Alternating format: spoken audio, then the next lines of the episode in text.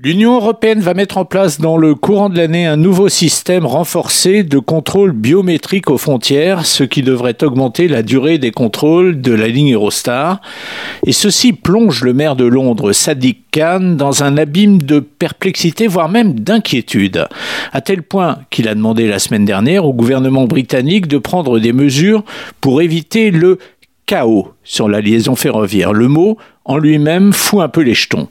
Alors un mot sur ce nouveau système, c'est très simple. Hein. L'Union européenne veut durcir ses frontières en obligeant les ressortissants de pays non membres, et donc les citoyens du Royaume-Uni, à enregistrer leurs données biométriques, y compris leurs empreintes faciales et digitales, et ceci à leur premier point d'entrée lors des contrôles.